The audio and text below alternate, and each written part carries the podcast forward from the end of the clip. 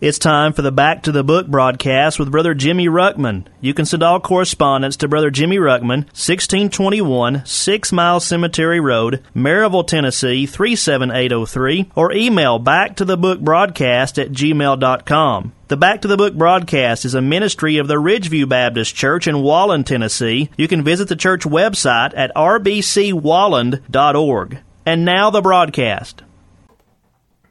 Please take your Bibles once more, turn to the Gospel of John in chapter 8.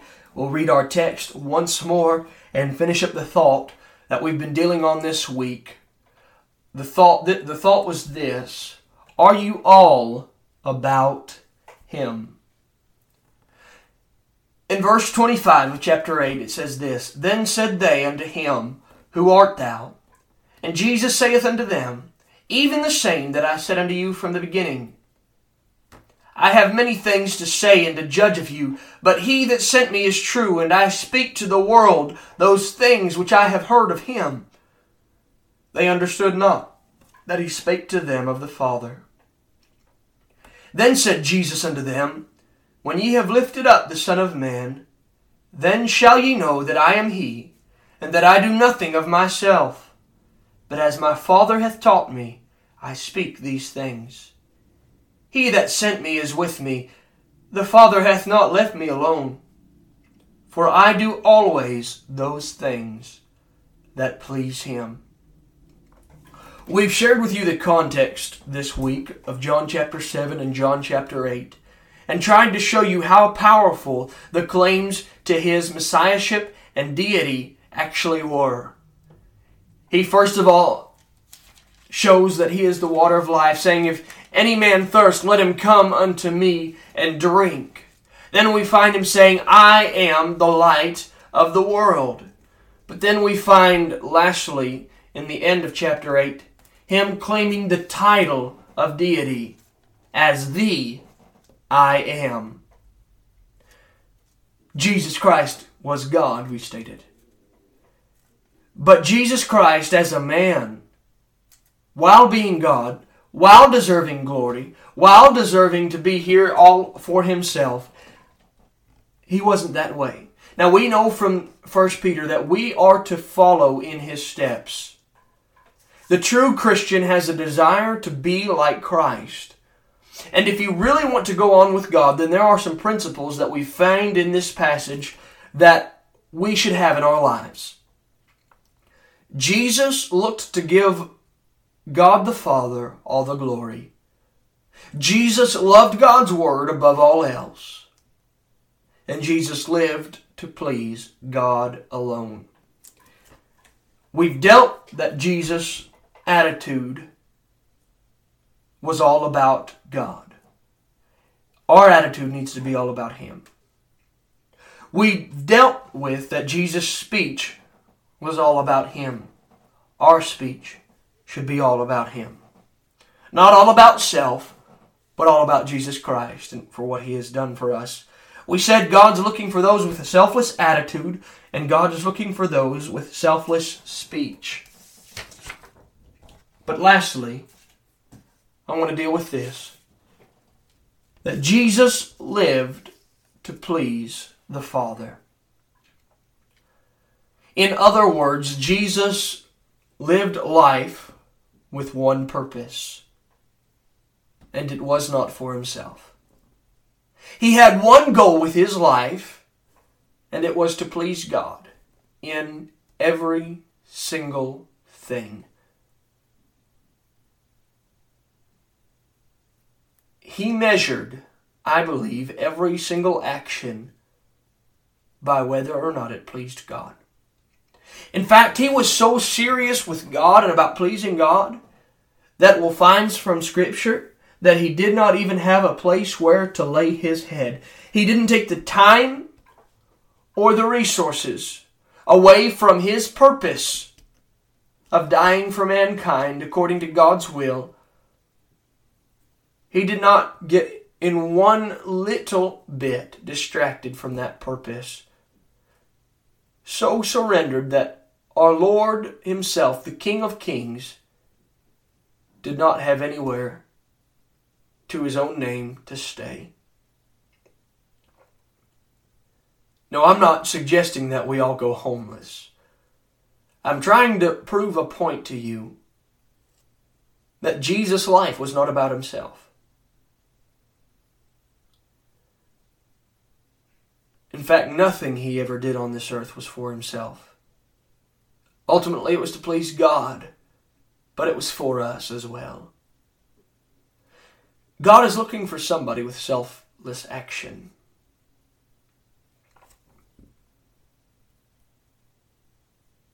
How many of us measure each and every action by this principle?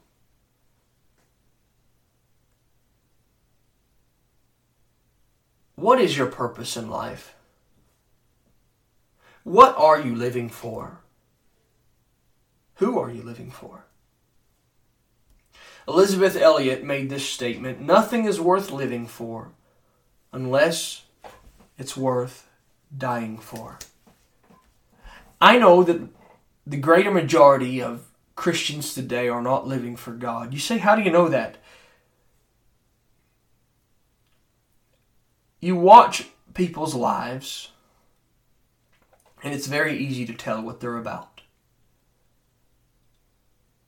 A person that loves hunting and lives for hunting, he talks about it all the time. And the greater majority of what he does, at least in his free time, is going to be preparation for hunting. Looking up, you know, get, getting that tree stand or that weapon, cleaning it, target sighting, going out in the field and, and setting up his field cameras, maybe putting out a feed plot or two or three or four and getting permission on different property to hunt scouting out that property to find out where the big deer are which paths they take where, where they're going to go where do i need to set up so that i can be down downwind instead of upwind and, and all these different things that go into it. And that's all they'll talk about. They'll be showing you pictures of the deer they've got They'll be showing you pictures of the deer that their cameras are taking to their phone. You know what it tells you about them? They're all about deer hunting. Now, please don't take me wrong. Those things in their place aren't wrong. The fisherman, similarly, does the same things. The sports fanatic or sports fan, same thing. A person that is truly all about Christ will talk about him, and his action will be all about him. Think of those Christians that have most impacted you in a good way, left a mark in your life as a very godly Christian. You know what it was that got your attention? It would be the fact that they were all about Him. They didn't try to bring glory to themselves, they gave the glory to God. They didn't speak about themselves, they spoke about what God has done. They didn't tell you about what they were going to do, they were talking about what they believed God wanted them to do, and then have went to do it to God's glory. They've lived to please God. There are some missionaries I know that I believe would fit that bill to every iota. They weren't about themselves, they're there to serve God and to please God. You say, What are you saying? I'm trying to say this that our action needs to be all about Him. You see, what we first dealt with, that deals with our attitude, giving all glory to God. Then we dealt with our speech, how it should bring all glory to God. Jesus should be the center piece of our speech, I believe. Not that we can't talk about other things, but what you love will show. Then we dealt with action. That our action needs to be about Him. If I could condense all of this into one phrase, that would be this Our life must be all about Him. Because when our life becomes all about Him, this is what the world and other Christians will take notice of. This is how we stand out. This is how we ought to be identified to the world. You see, your coworkers and those you try to witness to, they know what you're about. And a lot of the power of your testimony will result from that. You'll have a poor testimony, if you're not all about Him. But when you are all about Him, your coworkers will notice it and your testimony will be greatly magnified in their eyes, all to God's glory and God's honor and credit. And maybe, just maybe, you'll have enough influence in them to get them to church to see them saved. How can we tell the world of God and claim to serve Him unless we really are all about Him? We say that we love God, but the majority of Christians today live for themselves rather than God. To borrow from John the Baptist, he must increase and we must decrease. If we would learn to get full of God and empty of everything else in the world and self, God can and would use us much more. The world will take notice. They might not like it, but that's not our responsibility. We have a responsibility to be a witness to them, to be the salt and light to the world that God has left us here to be. We don't have any excuse for why these aren't in our lives. I believe with all my heart this ought to be the desire and principles applied to every Christian's life. Now, there's room for growth. The more you get to know God, the more you know what does please Him and what doesn't please Him. But I can promise you this, it'll clear up a lot of things. Things that are questionable or things you have questions about anyway will be many times easily cleared up when you simply ask this question or these questions Does it glorify God?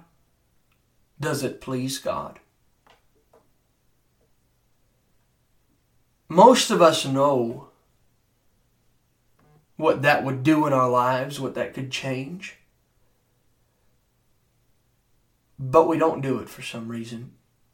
Maybe it's because it's so hard to apply to our lives. Maybe it's because we know what it actually cost. We don't have any excuse, though. Let me prove that to you. Jesus said in John chapter 8, verse 29, And he that sent me is with me. The Father hath not left me alone for I do always those things that please him. He had the power of God on his side. But can I say we have the same power that he had? Because as Christians, the Holy Spirit abides within us, and he is the power of God. We also have his promises from his word for freedom and victory. If he were to think and consider that Jesus intercedes for us continually, then you'd realize that we also have his prayer on our behalf constantly. We have the same power, we've got his promise, and we have his prayer. We have no reason why we could not live up to these principles. I'm not talking about sinless perfection. I'm talking about just giving your best to God. We ought to strive to live up to these principles. How about it? Is your attitude humble? Is your speech Christ centered? Is your action all for Him? Is your life all about Him? I'm not asking you listening to make a vow to something you cannot commit to. But this is what I am asking, and this is what I want to leave you with.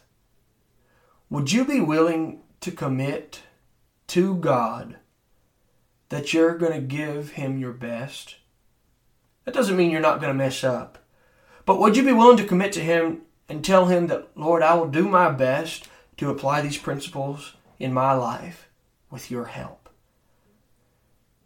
See, the Christian life really is a simple thing.